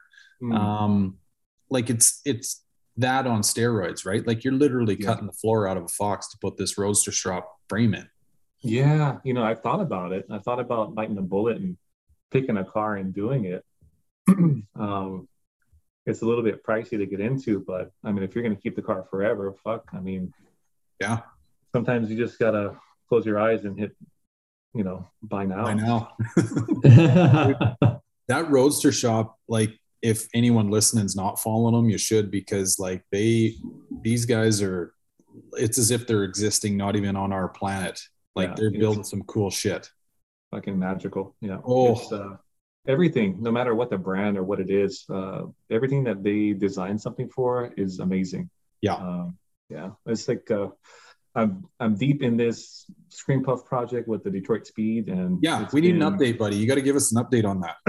So I put the fuel tank in yesterday. And, you know, it's, when you add a bunch of things to the car, it's always going to have little hiccups, and you kind of got to work around and stuff like that. And like when I set up the fuel system, it's got the Stealth Aeromotive A1000 kit. So it's got the 0304 tank with the baffles and the pump and all that stuff. But where I set up the filter actually is going to work with the Track Bar, which is their version of the Panhard bar that we all know from other brands, right? But I'm going to have to notch, I think, just for safety for the fuel lines, unless I want to completely redesign how the fuel system goes in. But I already did have to notch for the main caps for the diff cover on the other side of it. I mean, just a small notch, just so when it goes up and down, everything clears. But it's looking pretty good. the whole point is I want to put it back on the ground, get the computer back in it, and drive it under its own power. And I'm currently trying to schedule. So I have my warehouse for my business. I've been there 8 years, and I haven't been able to work on cars there. It's like a stipulation because they've had bad experiences in the past with automotive, and it kind of sucks for guys that try to keep it clean and try to keep it organized. And but anyway, I understand. It is what it is. Their place, not mine. But I finally got permission to put lifts in there, and I can work on my own stuff. So I'm fucking stoked. So no doubt. I have offices in there with a big mezzanine. It's probably like 300 square feet of office space. I'm yanking it all out. I don't use it. I don't need it. The lifts are going to be going in that spot. I'm going to try to put 2 lifts in there. So what I want to do is get Screampuff back on the ground, adjust all the suspension, get it all, you know, the way I want it as far as the rear side goes. I won't put the interior or do anything like that back in there yet because I want to take everything back out that I've already, just want to get it, make sure everything fits properly. And then I'll take it all back off and I'll clean up the frame and I'll POR 15 and everything. I'm going to take off the undercoating and get kind of serious on a lift because it'd be much easier to do it there than on the ground in my garage, which fucking sucks, but especially when you're on the far side of 40. So have you used POR 15 quite a bit? I would say a reasonable amount. Not like I don't put on everything, but it's available here easily, and it's nice just as a, you know, put it down as a precaution. Yeah. No, I was when I did the Dutch #5 car, and that's kind of the, I guess, the rabbit hole that you can get into when you start doing some research on products. And there was so many mixed reviews about POR 15 going direct to metal versus, you know, what it's fundamentally made for in terms of sticking, penetrating into rust. And yeah, I went for a product, a Canadian version of POR 15 that was called DOM 16, something like that. And it kind of similar thing. It had kind of better, or when I spoke to them, they were more confident about direct to metal applications. And at the end of the day, I think it all comes down to prep. And I think people just putting POR 15 onto just bare metal and not scuffing it down and roughing up the surface. But I actually did a blend, right? So I did the product on some rusty areas. And then I ended up actually using John Deere industrial satin black paint on top of everything else just as a final coat. It worked out really well. Nice. You have to send me that, like what it was that you used. I'd rather, you know, I like looking to it. I don't know everything and I don't claim to, but somebody else has already done it and had good results. That's something I'll be listening to. But yeah, I was so paranoid because, you know, some people were saying that, you know, they painted a frame in POR 15 and it would come off in sheets, like literally just kind of, it's almost like when you paint chrome, if you don't like really get that chrome prepped out, it just doesn't want to stick. And I guess, those types of products just wanted something to bite into. So I can send you the details on what I used, but the direct to metal stuff is tricky. It is. Yeah. I think for the most part, my frame and the exposed metal, you know, it's going to be scuffed. I don't want anything like super, like show smooth or anything like that. So I think that I've always had good results with the metal being scuffed, and I haven't had issues with it in the past, but you never know. There could be a smooth part that you don't see, and then all of a sudden that's the part where it starts to flake off. But I hear you. You're going to love having the lift, man, because that's dirty work. I'm spoiled from the shops, and then, you know, going back where I got to shuffle a car home. And all my parts I got delivered to the warehouse. So I got to make sure I have everything I need at home to start the job. And then, you know, just the way shit always goes, you're covered in whatever. You got to get up, go clean up, drive to the warehouse, which is 15 minutes away. It's just like, damn it. Yeah. Thought I had it. Nope. Just like last week. Yo, we were talking about this earlier. I said, I mean, I've never known you to really chat much about the whole Snap-on truck and stuff. And anyway, I said to Chris, I'm like, this guy's got her made. Like, he's got every fucking tool under the sun at his disposal at all times, right? Well, you know, it's funny. Like, there's a few things with that. Like, well, the last shop I ran, I probably bought every tool I'll ever need anyway before I got into the Snap-on business. So if I would have waited 5 years, I probably could have had it, you know, at cost. But, right. But you know, it's good. It's the thing. Like, you make the investment in yourself when you're buying these tools, right? And when it's time to leave, you roll your toolbox out. And, yeah, I'm out. See ya. Buy all my capability goes with me too. So. We wanted to make sure that you had, in fact, Snap-on tools, because I was creeping. I'm like, I wonder if he has any tools, like tool chests in the background. Like, oh shit, maybe he just sells it. He doesn't use it. No, I sell it because I use it. How about that? Honestly, I like the true heart-to-heart thing. Like, I would not do this, like what I do for a living, if it wasn't Snap-on. If it was one of the other brands, I wouldn't do it, because I understand the processes and who actually makes the tools and who doesn't and who is rebadging, and you know, nobody makes 100% in America, but Snap-on makes about 80% in America, which is fucking fine by me. So in this day and age, right? So, but it's good stuff. Yeah. Well, and buddy, we're a little late in the game for this, but I'm selfishly dying to know, like, you know, you've alluded to running a couple shops and now getting into the Snap-on gig. Chris and I did a podcast on, you know, it sounds like we're right around the same age realm anyway. Like, give us a little spiel. How did you get into the whole Snap-on thing? Did it just seem like less stress than all the other bullshit, or how did you get into that? Yeah, you know, I'd say just going back, I've always tried to not do automotive repair, because I had older friends, and you could tell, like, the passion dies when you got to do it for a living.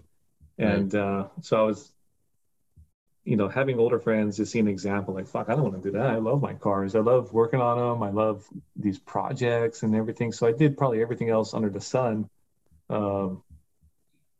before like 2008, 2009, when, you know, we had a shitty economy and all this other stuff. And actually, I was going to start my own shop, and it was like, I had an investor, he had a business, and, you know, he was going to put the money in. He believed in me that much. He was like, no, man, you just go. And but then his business was doing so well that his tax person said, hey, you know, you're probably going to end up paying some taxes this year. And he told me that kind of thing. And the economy is kind of crap. And I said, you know what? I don't want to ruin this friendship by him doing that. And I just, you know, I was like, I didn't feel good. I was like, you know what, I think I'll just go work for somebody. And so that's what I did. And who knows what could have been if I would have taken that investment money and ran with it and tried, or if it would have made it or not. But was it going to be a bit of a resto shop, or what were your plans? This was going to be mainly a performance. It was going to be Ford performance. There's kind of a void. One of the main guys who used to do performance here moved to Arizona, and he's very well known, very well respected, very clean work, and I mean, just one of the gurus that's been around for a long time. And he just got tired of us not having a racetrack, and that's in his blood. And he went and started racing in Arizona. You know, like, sold his business here to those other guys that own all those Mustangs I talked about before. Okay. And, they sold, he owned the warehouse unit that they operate out of, and sold everything, went over there, started racing, living his life, you know, kudos to him. But so I was like, shit, I'm down to fill this void. We had a car club that I helped, you know, get started back in 2006, and it was very strong, especially at that time. And I was like, if anybody's going to support me, will be these people that already trust me, and we'll just build on that. And, you know, it seemed very logical to be able to do it. And I was already working on everybody's car anyway at the time, just as, you know, you know, for fun and to help and to teach. And I was like, well, I think now's the time, you know, and let's do it. And when the economy tanked, and I was like, fuck, I don't know about this. And my friend is going to have to pay taxes. And I'm like, well, even this might be all these things telling you this might not be the right thing to do, you know, it might be way too risky. So I ended up going for, you know, somebody offered me a job and I went and took it and ended up supposed to be hired as a service manager. And I ended up, through the two interviews I had, they hired me as the manager for the shop, and kind of went in there and made it my own and did very well. And I mean, just for numbers sake, they were doing about 90 grand a month before I got there. And I think I averaged like 135 net a month, you know, for 5 years there, but it wasn't going anywhere. And I was killing myself. And the guy that would come every Friday with a Snap-on truck, you know, he treated me well. And he was a good Snap-on guy to me. And he asked me a few times, hey, what are you going to be doing in 5 years? You know, like, what, you know, he's looking for a way out because Snap-on doesn't really have a retirement plan. Right. So that's kind of where that came from. And there was another route open and another guy that had worked for me that I brought through my system. And I used to run two shops for that company. I put him in the second smaller shop and kind of ran that from afar with him as my eyes and ears, and brought him through there, gave him that shop, and then promoted. We got him promoted to the bigger shop, and we're kind of in the big leagues now. And he wasn't really happy because he wasn't making money, because his shop where it's at kind of relies on big military. And when they got deployed, he didn't have that military customer base. So his numbers tanked, you know, it's like, fuck, he was making good money for a couple months right there. And then boom. Gone. Oh. So it's some businesses are like that, right? And ended up where my Snap-on guy saw him Friday before he saw me, and he said, hey, there's another route open. What do you guys think of, you know, if we can get Joe to get in on this, you know, maybe we can do this whole thing with two trucks and three people, because one truck can't support two people, he would say, but two trucks could support three people. Okay. And economies of scale, he would say. And I was like, okay, I mean, that makes sense. And I was like, fuck it, you know what, let's do this. Yeah. And just took a chance and worked as a partnership for 3.5 years. I mean, there's a lot of things I had to let go because it wasn't great, it wasn't positive, but I knew eventually it would be mine, kind of thing. Okay. But yeah, I mean, I don't regret it. It was hard to get through. We had planned on 2 years or so, about 2 years, and sell it out. And yeah, I could talk to you more about it off the air, but there's things there that's just like, and I try not to get too upset about it anymore because I know where I'm at now and I'm happy. Right. But you kind of gotta, you know, crawl through this shit before you can, you know. Yeah, Amen, brother. Just trust the process, right? So yeah, it all works out. It works out. But that's how I got to be, you know, a Snap-on dealer. I do, you know, try to keep all my financials separate. So my car stuff, I wheel and deal. I still do the 20-year-old stuff I used to do with, I gotta buy this and flip that, and you know, right. It kind of supports itself as does the Snap-on side. So yeah. Well, that's cool, buddy. I've always been curious, Joe, like, and if you don't or can't share this, I mean, don't, but no harm done or whatever. Like, do you guys, as the guy with the truck and all the tools and stuff, like, do you essentially buy and own all that stuff and then it's up to you to sell it? Or how does that whole program work?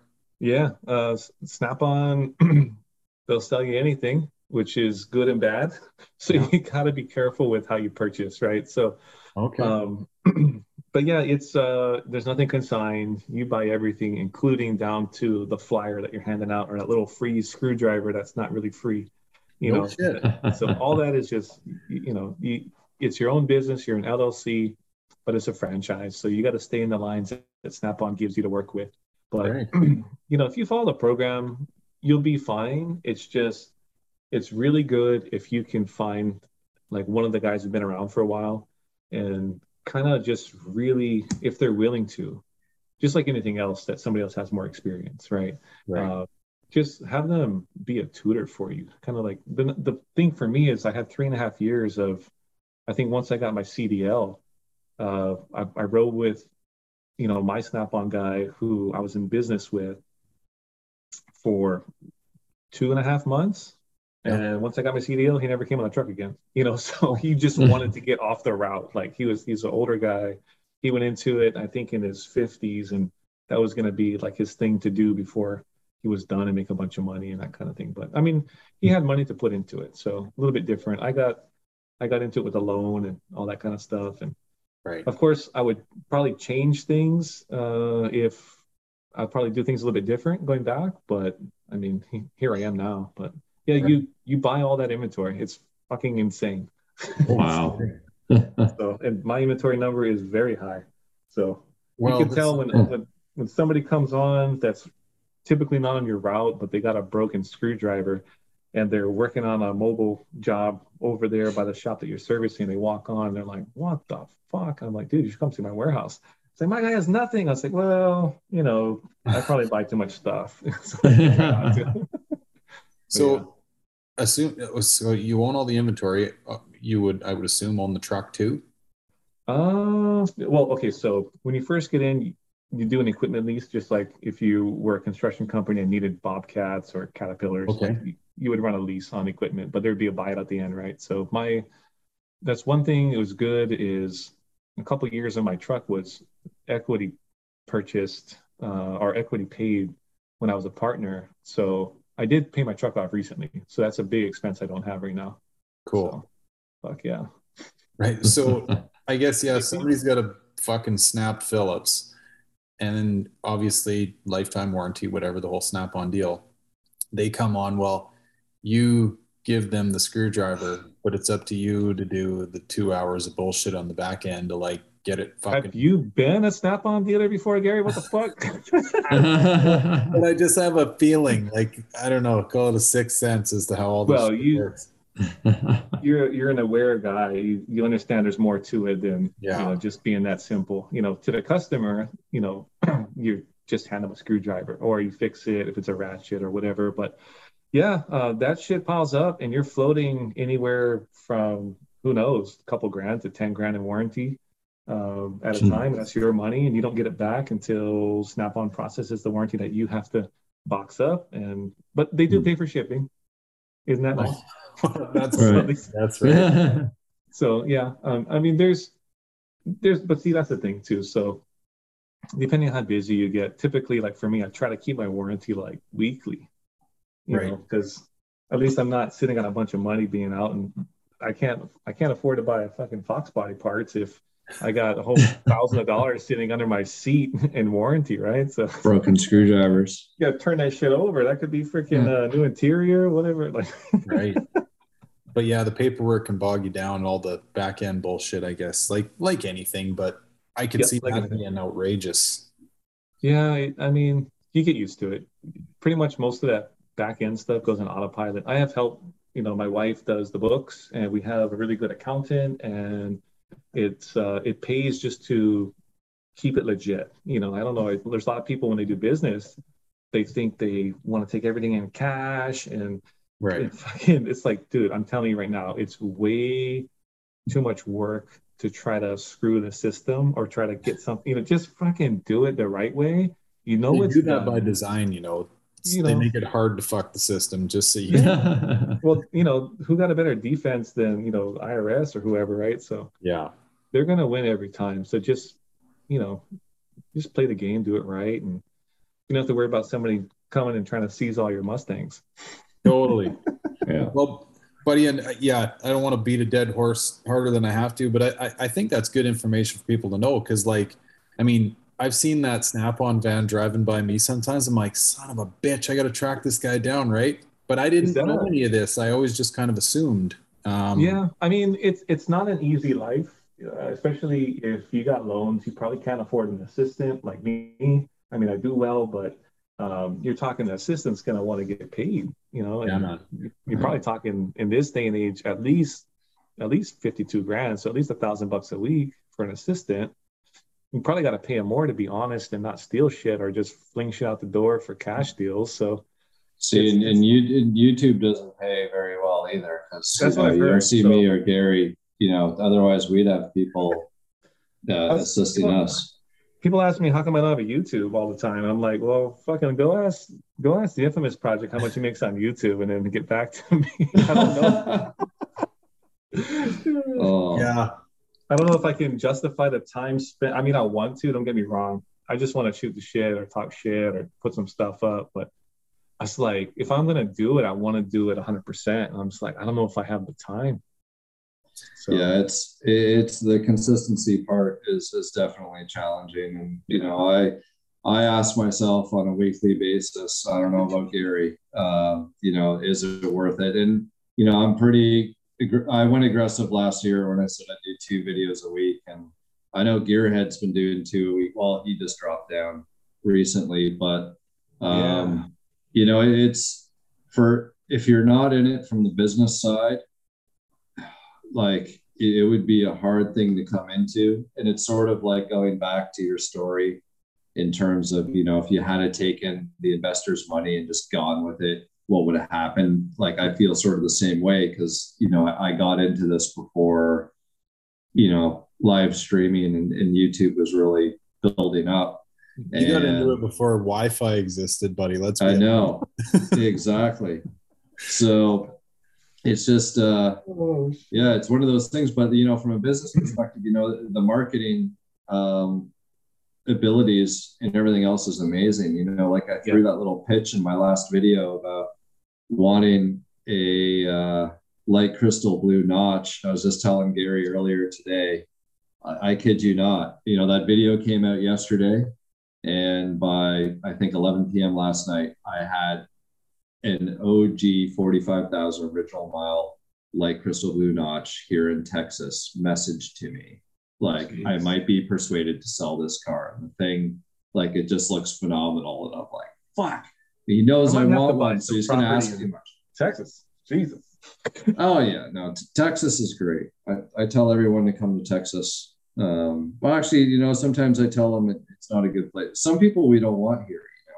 Yeah. We just say we have big bugs and tons of guns and stuff. Yeah, you don't want snakes. You don't like snakes. Yeah, snakes. Yeah, they're bad too. You know.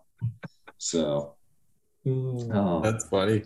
I've got a buddy that makes a proper living off of YouTube, and nothing to do with Fox Bodies. It's actually radio controlled cars. And he, like, again, very like high subscriber, high volume of comments, all this stuff. And every once in a while he'll post like a little YouTube post or whatever, because, you know, somebody's gotten under his skin and they're like bitching about something that he's done. He's like, hey, everyone that wants to bitch, listen up. I do this for free and you watch this for free, right? It's your views that pay my way. But like, let's not forget, no one gave me money up front to produce this content. So if you don't like it, fuck off. You know, like, tell me how you're reading. Yeah.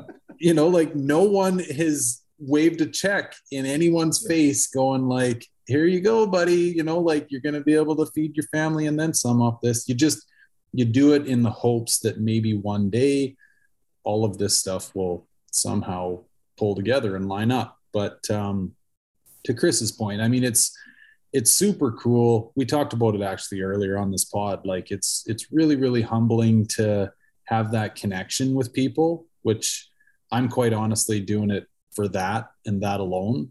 I think it's neat if you can share. I'm not the smartest guy in the world. I'm the first one to put my hand up and tell everyone that.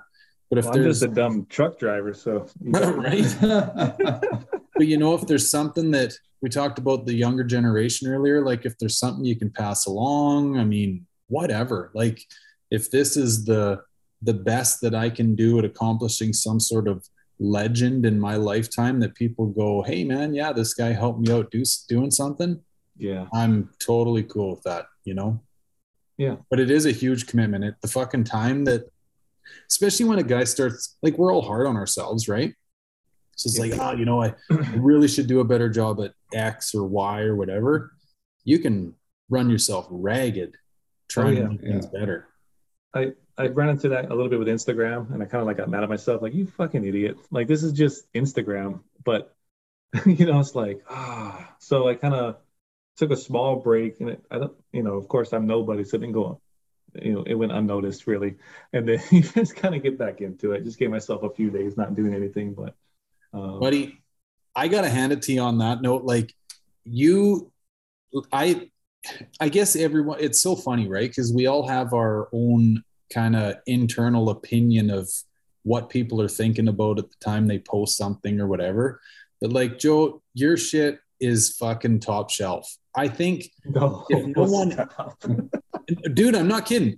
If no one is talking to you about your channel or how they can, I don't know what you even do on it, if they can monetize it or something to that effect. But your meme game is out of control, dude. I was telling Chris earlier, I fucking look forward to going to bed at night. I won't look at your shit all day, and then at night I'm oh, I can't wait to read these 89 Screampuff memes. I fucking cry, buddy. Classic. It's funny. Fuck, man, that shit has affected my growth significantly in a negative way. Really? I'm glad you enjoy it. I thought I was going to be at 15,000 followers 6 months ago, but dude, I've gotten tagged a few times now, and every time they do, I swear, before where I would get on a really good traction hit post, I would get probably 60,000 people that hadn't seen or hadn't non-followers would see something. Yeah, I'll get 39. So really, it's bad. It's really bad. But, and I didn't know what was happening either. So February last year, I posted, I think it was a Kermit the Frog post where he said something like, you're driving around your 45,000 SUV like an asshole cutting in out of traffic. I'm driving around an $800 shitbox. I'll kill us both. And so and now it hits the radar. And it's Kermit the fucking Frog, right? So and he's got the and anyway, that's what started it. And I didn't really notice at first. But there was something else. It was one of those repurposed kind of adult film clips where they, they just caption it different, right? So I captioned it different, and They claimed it was nudity, but there's nothing really nude about it. But anyway, it's somebody got offended by it, and they clicked report, and it was what the fuck? So I kind of was being a good boy, just a bunch of car memes and stuff for a little while there. And I was I saw it kind of regaining traction again. And then I posted one at the beginning of this month, and it fucking dinged me hard again. I was what the fuck? So I forgot which one that one was, but it just sucks because I didn't know, but then in your account you can go to status, and in account status, yeah, it has whatever if you've done anything bad, and I'm what is this? So this last one they kind of throw in the warning of I'm looking at it right now, but it was where is it? Yeah, it was if you continue to do whatever this shit is, you might get your, might have access to your account. I was well, fuck you. I might have to go to YouTube. That's crazy.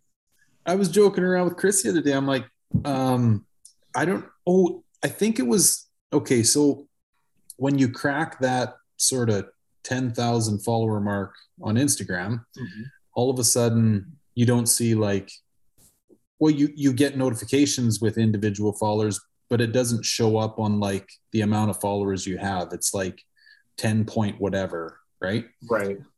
And so I must have just had where I was at follower wise in the back of my head. And then I opened up Instagram. I looked, I'm fuck, that doesn't seem right. It seems something's off. It's lower than it used to be. So I went into the back end of it and looked at, the insights or whatever that thing is, that tab. Yeah. And I snapshotted it, screenshot or whatever, sent it over to Chris. I'm dude, I think we're pissing people off on the podcast here because I'm losing followers like a motherfucker. And, but, it shows you that weird graph. And I'm I don't know, like, are people doing the whole follow unfollow thing to like... So there's a lot of fucking bots on there. Right. And so it's that, and, you know, I think a little bit over a year ago, they changed their community guidelines. And also what, like how their algorithm works. And, you know, they want to claim like they're a zero algorithm, but that's bullshit. Like they're an algorithm based, just like every other social media. And so the hashtags, they don't want to put a lot of weight in hashtags anymore or tags and stuff like that. But you'll still get quite a few interactions if you do. So they're trying to get, I think what they're trying to do is, who knows? I'm not a tech guy. I'm not, you know, yeah. But it's almost like they're trying to limit what gets uploaded to their servers so they can put higher quality content as far as the pictures or video, as a, you know, instead of having all this like little scribble underneath it, you know, the hashtags and stuff like that. So you know what's funny is I was actually trying to look you up today and I couldn't remember your username. Well, I don't have a Tinder. I mean, no, yeah. So, but like if I try and I do 89_scream, like you think that would be enough to pull? I'm shadow banned. You are like, yeah, I have to get you. I have to do 89_scream puff before I finally made it. Yeah. Before it will show you versus like for Gary, I can type just 9 and he's the second one in my list. So Gary, I hope you really love those memes because it's for you, buddy. Fucking right, Sky. Dude, like I say, I'm kind of fanboy gushing here a bit, but I'm like, when I think of something real funny, I'm like, I can't fucking wait for Joe to see this. Like, this is going to be beauty. So no, dude, because I got a sense for your sense of humor, and just watching all your stories, I'm like, I'm probably the one that's boosting the damn things because, well, I don't read very quick. So I'm like pausing on the fucking stories because they're so gold, dude. I don't know how many screenshots of those goddamn stories of yours that I have saved in my phone. Like I send them all to my buddies. I reuse them. Awesome. That's what it's for. See, that's the whole reason why I do it. It's because one, like not everybody's going to have that same sense of humor, but if I think it's funny, I enjoy it. I archive it. If you notice, like on my profile, all those little things there. Right. And there's so many people out there that fucking having a shitty day or freaking, you know, been through some shit or whatever. You know, he's like, you know, maybe you've seen something funny and you know it's like, oh, it's on this page. You go back there and find it. And even if it takes you an hour to find it, you're gonna fucking laugh your ass off all the way till you find it, you know. So you might not even find it, you know, but it's just I like to share laughs. I'm lighthearted. Always been that way, you know, and it's as serious as life can get. We go to social media and it's like a little bit of an escape for me, you know, with all the stressors I have. But it's like I love my cars. None of them are fucking show quality. None of them are the fastest car. It's you guys make a trip out here. I'll show you everything that's wrong. We'll probably take a day to show what's wrong with one of them. You know what I mean? So it's like, but it's just a way to share laughs and, you know, keep spirits up. But the crazy thing is once you get to a certain amount of exposure, I feel like no matter what it is, there's always going to be a certain amount of percentage of negative people who just won't fucking laugh. Yeah. You know, they just won't laugh. Miserable. They're fucking miserable people, you know? That's what I'm saying. Yeah. You know, I feel like, Jesus, they just must have ulcers and all kinds of shit. Just from fucking to laugh, man. Turns into gas after I heard. So you know, buddy, let it out. They need to get laid. Wow, yeah, that and I got 2 words for them, and they're not Merry Christmas. Oh, maybe they don't own a fox body, but they're watching all these guys with fox bodies, and they get even more mad. Like. You know, yeah, missed out on too many deals or something, right? We'll just pull the fucking trigger, buddy. It's true. Hey, I got a funny story for you about a meme. So, I quite literally, I can't take full credit for this because I saw it somewhere else and kind of recreated it. Okay, so I'll share this with you guys if you hadn't seen it or whatever, but. And I can't remember. Fuck, I used to consider myself a diehard WWF fan. So I can't. Oh, Jesus. I can't remember off the top of my head who the goddamn guy was. But anyway, he's standing in the ring with both the dukes up. He's got a proper 90s mullet. And the caption I wrote above it is, when you're 9 beers deep and somebody says the Foxbody Mustang wasn't the best Mustang ever made. Oh, yeah.